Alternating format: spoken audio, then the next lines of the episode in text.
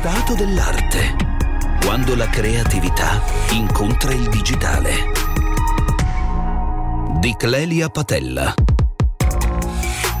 L'arte ai nostri tempi deve essere contemporanea, non nel senso comune di contemporanea eh, dei movimenti artistici dal dopoguerra a oggi, ma proprio in quanto attenta alle tematiche fondamentali per il presente e soprattutto per il futuro.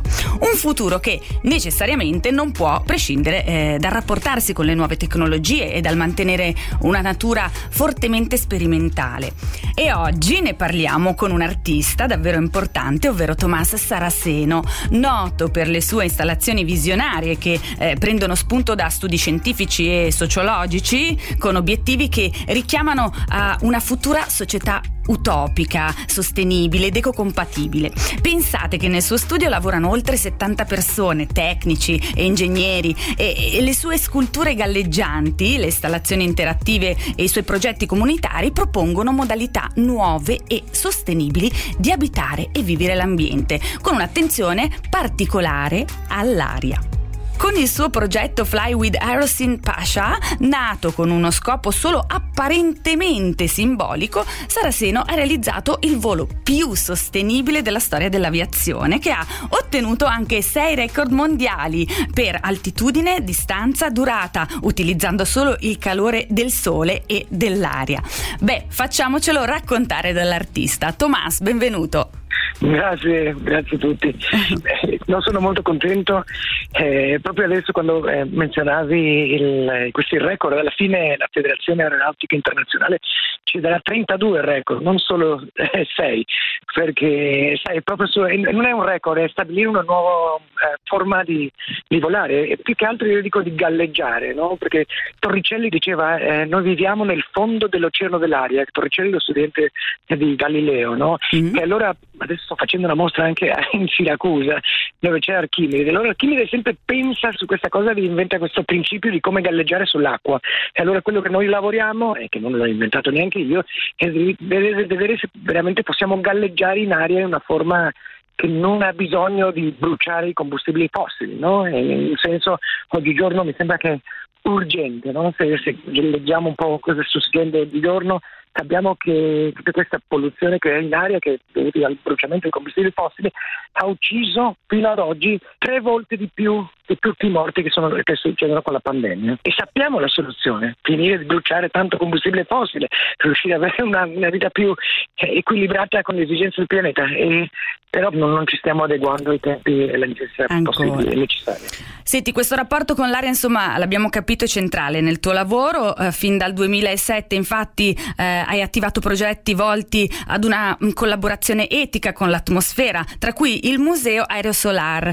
Ecco, questi progetti nel tempo sono sfociati in una comunità interdisciplinare eh, Aerosin o Aerocene per noi italiani che si propone eh, il superamento delle eh, recenti e distruttive ere dell'antropocene e del capitalcene questa è una definizione che hai coniato tu insomma eh, sono ere che, eh, che, che, stanno distruggendo appunto il pianeta e la società umana eh, spiegaci meglio cos'è questo Aerocene e come ci, po- ci possiamo arrivare sì, no, eh, il, il capitolceno non l'ho coniato io, ma l'aeroceno sì.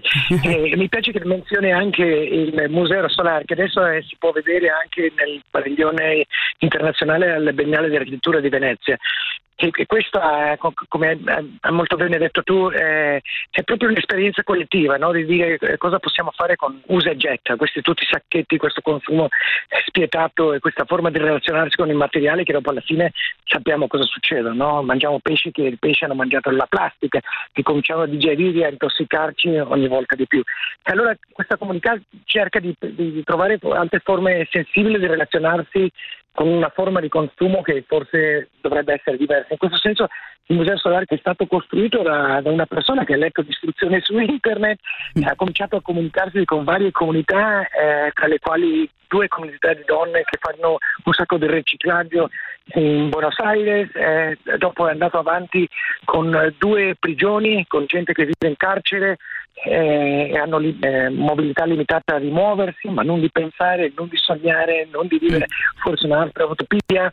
e, e quindi hanno costruito questo eh, gigantesco eh, scultura che, che, adesso è esibita a Venezia. Quindi questa, questa, nuova epoca, come tu dicevi anche prima, è anche molto di come si costruiscono le cose, chi le costruisce e come possiamo costruirle assieme cercando di essere molto sensibili sulle persone che oggigiorno soffrono le conseguenze di, del capito del. Diciamo. Senti, un altro dei temi centrali nel tuo lavoro è quello legato ai ragni, perché grazie alla tua passione no, per queste simpatiche bestiole hai creato arachnofilia.net e eh, hai invitato persone da tutto il mondo, eh, come dici, a tessere la rete dell'interspecie. In più, grazie alla realtà aumentata di Cute Art, hai portato addirittura i ragni giganti nelle nostre strade. Stiamo, dobbiamo stare tutti attenti. Sì, no, più che altro anche come, come cercare di, di, di, pensare che abbiamo un sacco di fobia, no? un sacco di gente soffre di questa aracnofobia, quindi noi stiamo cercando di fare questa transizione da aracnofobia a aracnofilia e cercare di pensare che un sacco di, di specie eh, non le valorizziamo e non, non, non percepiamo la bellezza e la necessità che abbiamo anche di vivere assieme con altre specie. Questo lo facciamo con l'aracnofilia. E grazie Tommaso Saraceno, il nostro ospite speciale di oggi. Eh, vi ricordo che tra l'altro a Siracusa c'è questo fantastico lavoro eh, di Saraceno fino al 29 maggio potrete vederlo. Noi ci sentiamo domani alle 13. Nel frattempo dedicate qualche ora delle vostre vacanze anche all'arte perché ovunque siate troverete sempre un po' di arte.